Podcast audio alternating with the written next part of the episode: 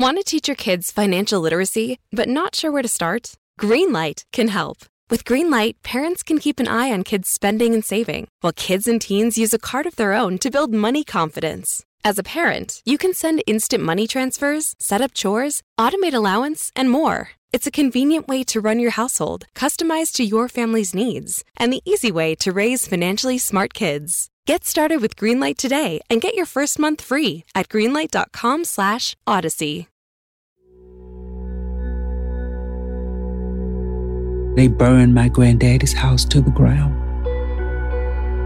My mother lived there 65 years and no one ever bothered her. Whoever hurt Daniel, they came to that little town to hurt him. It was someone who knew him and knew him well.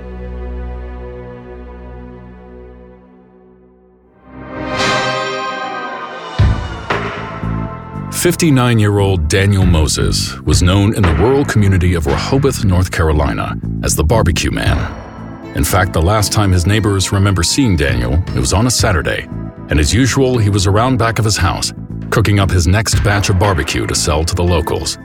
Five days later, on Thursday, June 16th, 2011, Daniel's house burns to the ground, and no one has seen or talked to him in days.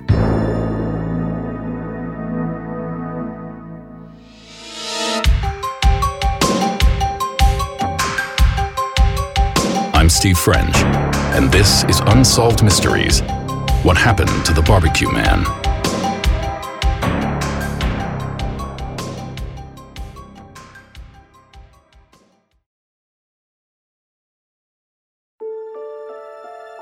Daniel is my oldest brother, and he was so wonderful. And he loved his little sisters and brothers. He was just this kind, gentle soul. Sheila Moses is the youngest of 10 children, born and raised in Rehoboth. So, my family, my grandfather, my grandmother, the Moses family, we are from Northampton County, North Carolina. Rural, rural, rural North Carolina. They have two stoplights and one high school in the entire county. We live in a little area called Rehoboth. And on Rehoboth Road, I was born on Rehoboth Road.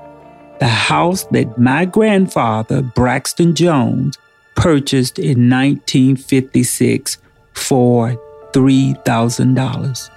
That's my granddaddy's land.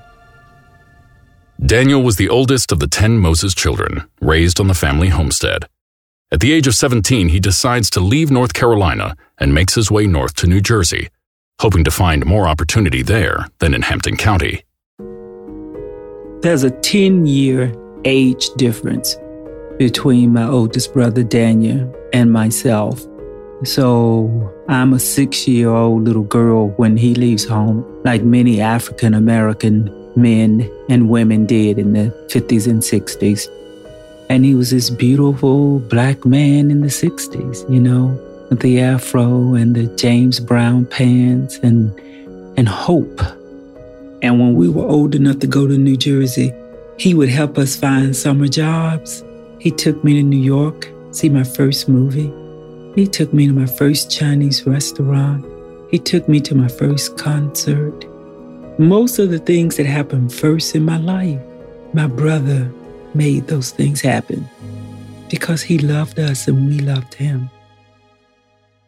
In New Jersey, Daniel finds a job as a long haul trucker, and soon he's making good money. He marries and starts a family.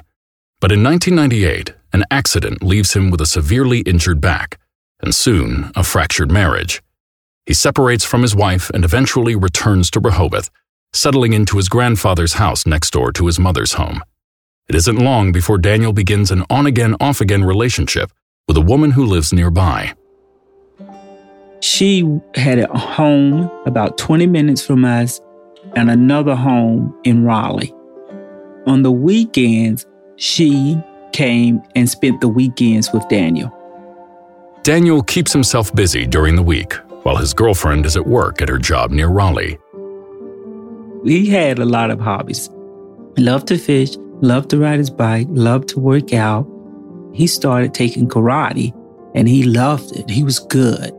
And he could really, really, really cook. he cooked a mean barbecue. He had this grill that he made out of cement. And that's where he made the barbecue. At one point, he was making it every week. So he would go around in the community and sell his barbecue. And they called him the barbecue man. That's the last thing my brother gave me was a container of barbecue. That's the last thing he gave me was Mother's Day weekend of 2011 was barbecue. Yeah. About a month later, on Thursday, June 16, 2011, Sheila is at work when she receives a panicked call from her brother Johnny. I was at a client's office.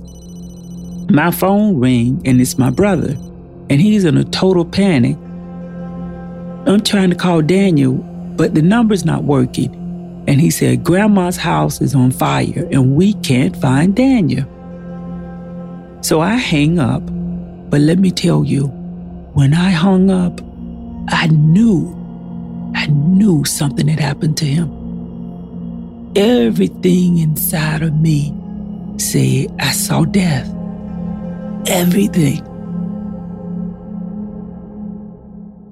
It was June 16th, 2011, when the fire was discovered by his brother and another farmer in the area. At the time, Walter Brown is an investigator with the North Carolina State Bureau of Investigation. Once the fire was discovered, they were under the assumption that he was inside the house. They tried to go in the house. Of course, the fire and smoke was too great for them to get in there, so they backed out Firefighters arrive at the Moses homestead to find it engulfed in flames. It's hours before the fire is extinguished and they can safely sift through the ashes, looking for any victims and the cause of the fire. Our arson agent went to the scene and did his investigation. He was able to determine that the origin of cause was near a front window where an air conditioning unit was, but he couldn't determine the cause because he could not rule out electrical as a possible starting of the fire. Obviously, they searched the house for any human remains in the house. Like I said, it was a small house, so the search was not that extensive. And the fire damage was significant, but it wasn't that significant that you could not search the house for human remains.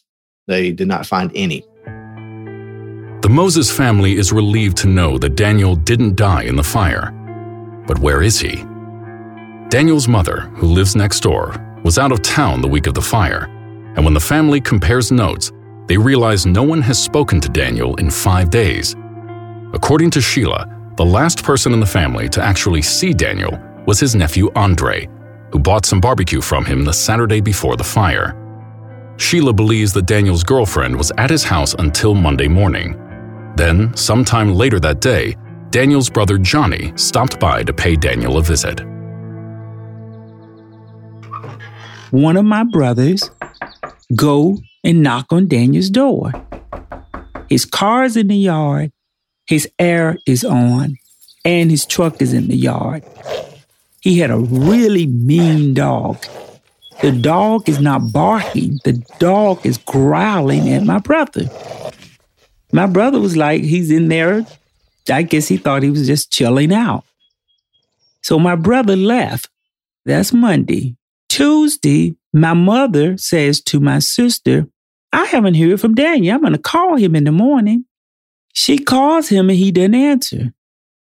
Daniel's mother tries again on Wednesday afternoon and Thursday morning.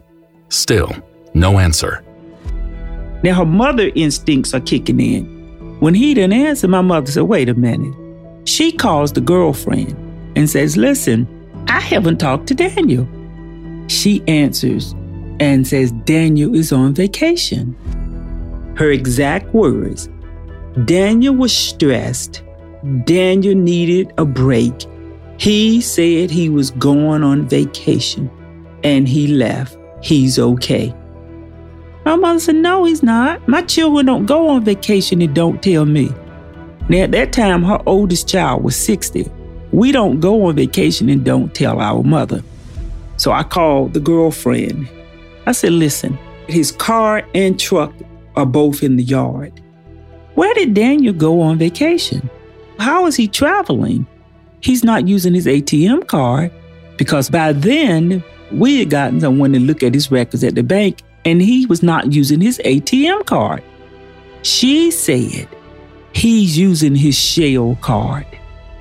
I called my sister. I said, We have a problem.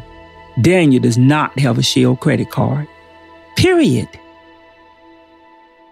Two days after the fire, the Moses family does everything they can to try to find Daniel. They put up flyers and make calls all over the community. By Wednesday, June 22nd, six days after the fire, Daniel still hasn't surfaced, and the family is convinced he's the victim of foul play. They file a missing persons report, but the police are slow to start an official investigation. 90% of the time, or even greater than that, really, the person is gone and they're found. You know, they're gone for a couple days, they're found in a couple weeks. So it was several days in before the sheriff's department started investigating it. And it got more and more obvious that something was amiss, that something went right. The sheriff's department conducted what we would describe as a ground search, where they had maybe 100 or so individuals help search the woods and farmland around his house. They did use cadaver dogs, they did search some bodies of water. The problem is there's vast and I would describe it as very vast amount of land surrounding his house that if you wanted to put somebody there, that's where you would want to pick because it's a lot of land, a lot of real estate, a lot of woods, a lot of farmland, and not many people. No sign of Daniel is found, and the sheriff's department's search is eventually called off. The case is put on a back burner, waiting for new leads to pursue.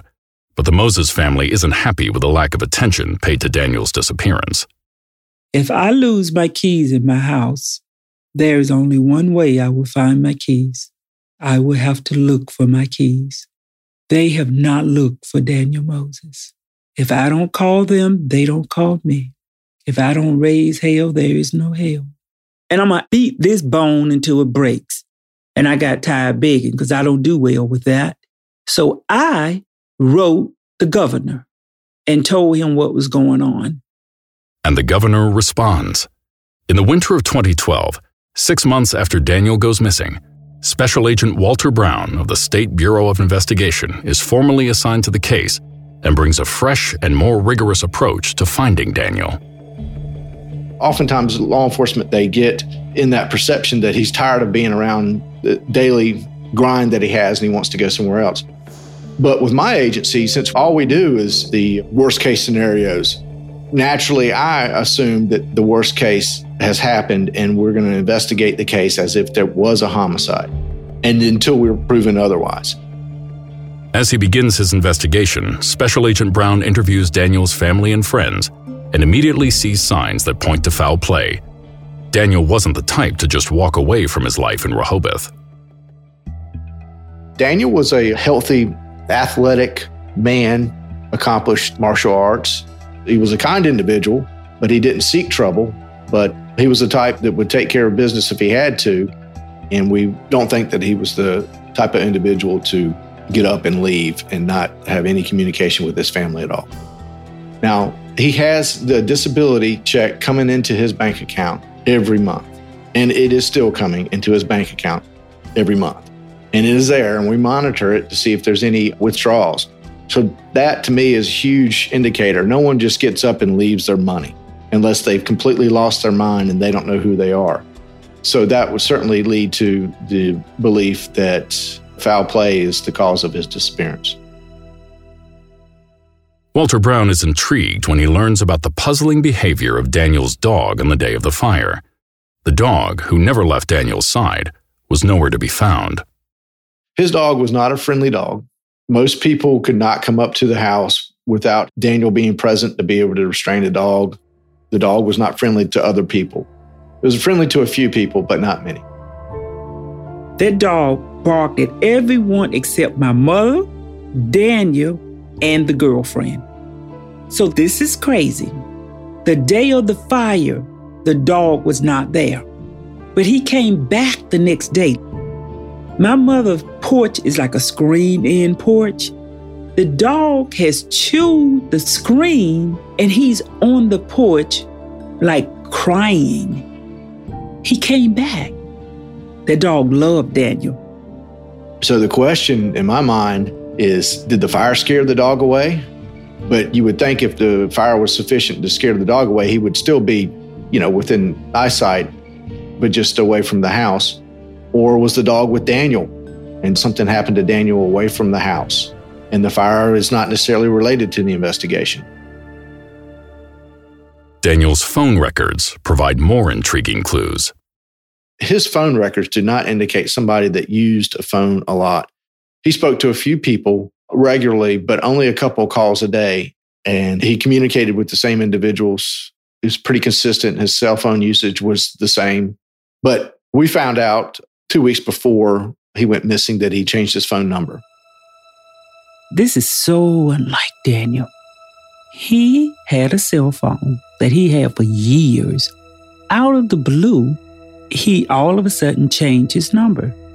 He gets a Walmart burner phone, and it's his girlfriend who worked at Walmart. That was so unlike him. So I do feel like something was going on related to that girlfriend. On Thursday, when my mother called her, You've been dating this man 10 years. She didn't pick up the phone and call Daniel to say, Hey, where are you? Your mother is looking for you.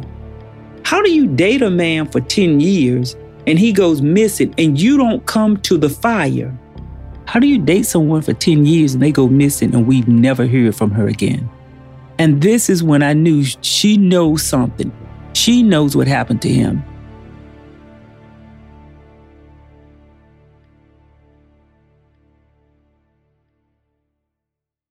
Hey, Unsolved Mysteries listeners. I'm here to tell you that there's no reason to panic the next time you're searching for the perfect gift. Now you can use gift mode on Etsy. Gift mode on Etsy takes the stress out of gifting so you can find the perfect item for anyone and any occasion. It's easy. Just tap or click gift mode on your Etsy app or Etsy.com. Then answer a few short questions about who you're shopping for and what they like. And gift mode instantly gives you curated gift ideas based on hundreds of personas. There's a lot of pressure around gifting. I usually have a hard time thinking of gift ideas for family members, and sometimes I get super stressed trying to find the perfect thing. But now with gift mode on Etsy, I can search hundreds of gifting personas and find so many incredible items. And I actually just found the perfect gift for my fitness fanatic sister. Now it's simple to find gifts made by independent sellers for all the people in your life.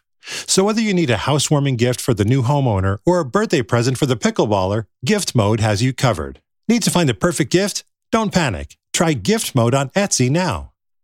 Are you ready to shop? Rakuten's Big Give Week is back. Get 15% cash back at hundreds of stores, including headliners Adidas, Expedia, and Ray-Ban. Rakuten is how in-the-know shoppers get the best savings. They shop the brands they love and earn cash back on top of deals. During Big Give Week, May 6th to May 13th, the cash back rates are even bigger. I'll be shopping for travel deals and home electronics. You can save on everything you need for summer, like clothing, outdoor gear, and travel.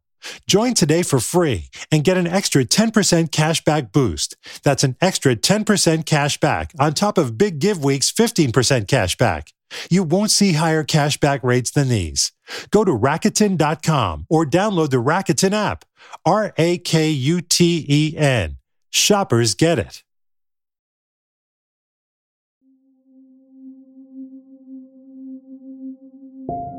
When the sheriff's department initially spoke to his girlfriend, it was three days after the event, and she reiterated that Daniel had indicated he might want to go on a vacation. Daniel's girlfriend says the last time she saw Daniel was on Monday morning when she left his house and headed back to her job in Raleigh. And that's where she was when the fire at Daniel's house broke out four days later. She claims to know nothing at all about Daniel's disappearance but the family isn't sure that's true when they find a mysterious, anonymous letter in the glove compartment of Daniel's car. The Northampton County Sheriff's Department did not search Daniel's car nor truck. My brother came home and searched the car and popped the trunk. Daniel could have been dead in that trunk, and we would have been the ones to find him. Thank God my brother was not in the trunk because it would have killed my mother. But my brother found a letter in that car that was addressed to Daniel, but it was not mailed. It did not have a stamp. So someone he knew put it in his car. So the letter tells Daniel is true about his girlfriend, about that she was living in Raleigh during the week dating this other married man and come home to him on the weekends. Whoever wrote this letter, they're telling Daniel to check into her and this man. Could Daniel have been caught up in a dangerous love triangle with his girlfriend and her lover? It's fairly evident that she has had a long term relationship with another individual, and that's more or less ongoing. We all kind of thought maybe someone just got jealous, you know, that is a possibility. So we can't dismiss that. Suspicions grow when investigators request an interview with Daniel's girlfriend, and she immediately refers them to her lawyer. It's concerning to me that she hasn't cooperated to the extent that I would expect a girlfriend who is sincerely concerned about her boyfriend's disappearance. She hasn't been willing to talk with law enforcement, or at least with the SBI, since that initial interview. Dozens of times we've reached out to her to speak to her, and she's just rejected those opportunities. After years of investigation and tracking down every lead, Daniel Moses is still missing and there are only theories about what possibly could have happened to him. Right now, we don't have any really overt signs that there was somebody that was out to get him.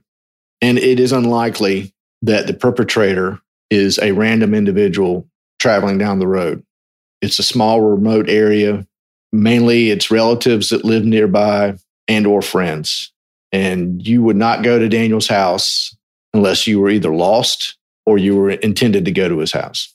So that would kind of lead us to believe that whatever happened to him, it was somebody close to him. His car is in the yard and his truck is in the yard. And that tells me one thing about my brother. He got in the car with someone he knew. Nobody came in his house and picked a fight with him and walked out that door. Daniel Moses had lethal hands.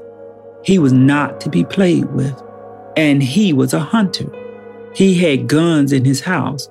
So a stranger didn't break in his house because if they did, they would have left in a body bag.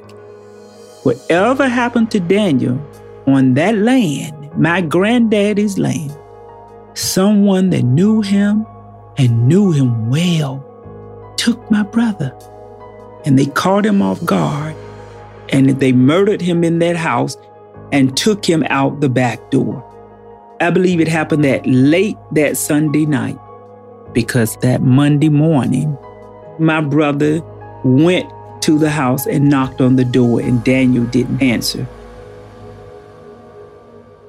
The most frustrating part of this whole investigation is the lack of real evidence or real investigative leads. There are individuals in Northampton County that know what happened to Daniel Moses. And if they can come forward, either directly or indirectly, you know, obviously that will help us solve the case. Special Agent Walter Brown retired from the State Bureau of Investigation in late 2021, but he hasn't let this case go. He's now working on Daniel's disappearance part time with the Northampton County Sheriff's Office. I don't treat it as a cold case. The truth of the matter is that the North Carolina State Bureau of Investigation does not use the term cold case because it conveys to the family that you're not interested in the case, you've moved on, you're doing something else.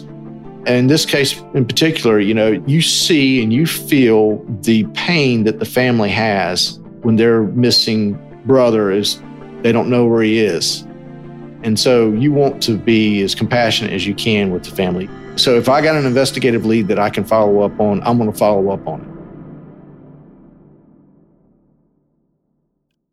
Knowing how to speak and understand a new language can be an invaluable tool when traveling, meeting new friends, or just even to master a new skill. But it's not always simple when you're bogged down by textbooks and structure classes. That's why so many people trust Rosetta Stone. Rosetta Stone is the most trusted language learning program, available on desktop or as an app. It truly immerses you in the language you want to learn, like Spanish, French, Italian, Chinese, and more. You won't just be studying English translations. The Rosetta Stone intuitive process helps you pick up a language naturally, first with words, then phrases, then sentences. Don't put off learning that language. There's no better time than right now to get started. For a very limited time, listeners can get Rosetta Stone's lifetime membership for 50% off. Visit rosettastone.com slash rs10. That's 50% off unlimited access to 25 language courses for the rest of your life. Redeem your 50% off at rosettastone.com slash rs10 today.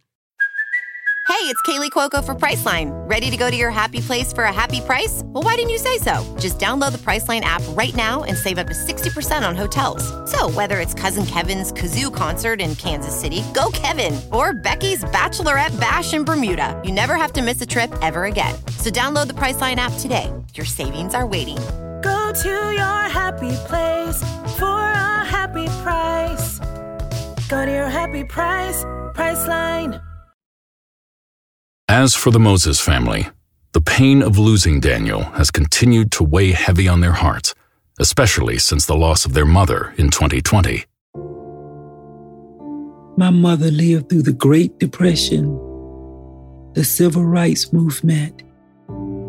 You could bend her, but you couldn't break her. She died not knowing what happened to her child. I used to tell my mother, Ma, I'm going to find Daniel. She would say, Oh, child, I'll be dead and in my grave when y'all find Daniel. And I had just made up my mind that I wanted to come home one day and say, Ma, we found Daniel. Daniel's dead, but we could take him to Chapel Hill Church and bury him with our ancestors now. And somebody out there felt that they had a right to deprive my mother of burying her child. You took my mother's child, her firstborn son. So I'm just hurt for my mother, you know? She had a right to know what happened to her son. I hope that I'm not cold in my grave like my mother when they find out what happened to my brother. I keep looking because I hope I find him in my lifetime. The only thing we have left for Daniel is a jar where he put barbecue in and a sign on the side of the road that says missing. I want justice for my mother, for my brother, for Daniel.